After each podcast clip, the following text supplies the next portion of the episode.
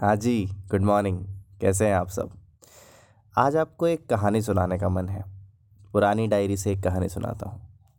ये कहानी इंसान के गहरे स्वभाव को दर्शाती है। एक स्वभाव जिसे हम कहते हैं उम्मीद। और उम्मीद के टूटने का डर या उसका दुख कितना होता है वो उस पर लिखी गई कहानी है। मैंने खुद लिखी है। तो शुरू करते हैं। यह कहानी है एक छोटे से गाँव की। एक गाँव जहाँ से एक रेलवे लाइन गुज़रती है, रेलवे ट्रैक गुज़रता है। वहाँ कहीं, वहाँ पर कोई स्टॉप नहीं है उस गाँव में, सिर्फ़ रेलवे लाइन उस जंगलों से गुज़रती है। अब एक बार क्या होता है कि उस गाँव में लोगों को एक अफ़वाह फैलती है, अफ़वाह समझते हैं ना, रूमर्स। तो उस गाँव में एक खबर फैली कि आज शाम पाँच बजे गाँव से गुज़रने वाली जो रेलवे लाइन है, उस पर एक रेल रुकेगी और प्रति व्यक्ति हर इंसान को पचास किलो गेहूँ, दस किलो चावल और दो दो किलो पाँच तरह की दालें मुफ़्त में बांटी जाएँगी। अब इस तरह की खबर जब पूरे गाँव में फैली तो सूचना मिलते ही गाँव का प्रत्येक व्यक्ति, यानी हर इंसान, राशन लेने की तैयारियों में लग गया।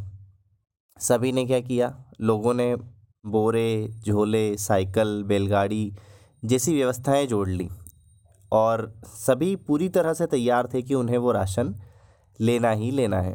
और अपने घरों के बाहर बैठ कर रेल का इंतज़ार करने लगे। अब रेल जंगल से गुज़रती थी तो लोग पाँच बजे वाले समय से भी बहुत पहले आकर क्या हुआ, वहाँ पर उस रेलवे ट्रैक पर बैठ गए। अब रेल का इंतज़ार करने लगे। फिर क्या होता है, पाँच बजे फिर खबर आती है कि रेल कुछ देर से आएगी, यानी छः बजे के आसपास आएगी, रेल कहीं पर डिले चल रही है। अब लोग फिर उनकी एक उम्मीद टूटी थी, फिर बनी, फिर पाँच बजे के बाद लोग और इंतज़ार करने लगे।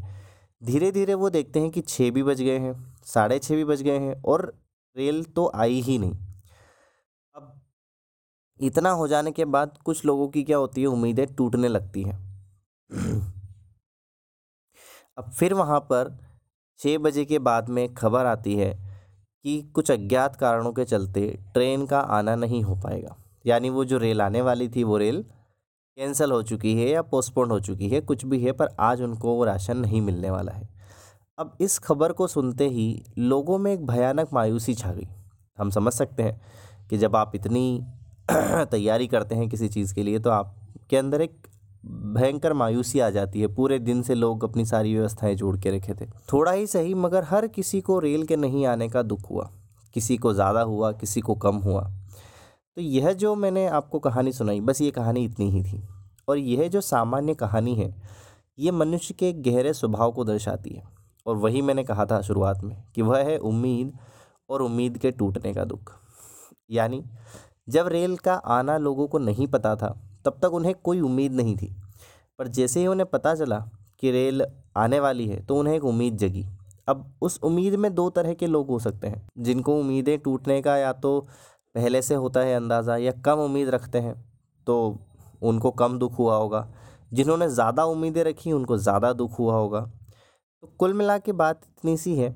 दो लाइन में अगर मैं समअप करूँ आपको तो मैं लिखा था कहीं पर कि हमें जिस चीज़ के मिलने की उम्मीद भी नहीं होती, हमें जिस चीज़ के मिलने की उम्मीद भी नहीं होती, उसके भी ना मिलने का दुख होता है। उसके भी ना मिलने का दुख होता है। इस कहानी का कंक्लूज़न मैं नहीं बता रहा हूँ। कुछ भी मैं अपने हिसाब से कंक्लूड नहीं कर रहा हूँ। ये कहानी है, आपकी अपनी है। आपको जैसी लगती है, जितना इससे सीखते हैं आप, उससे सीखिए। That's it for the day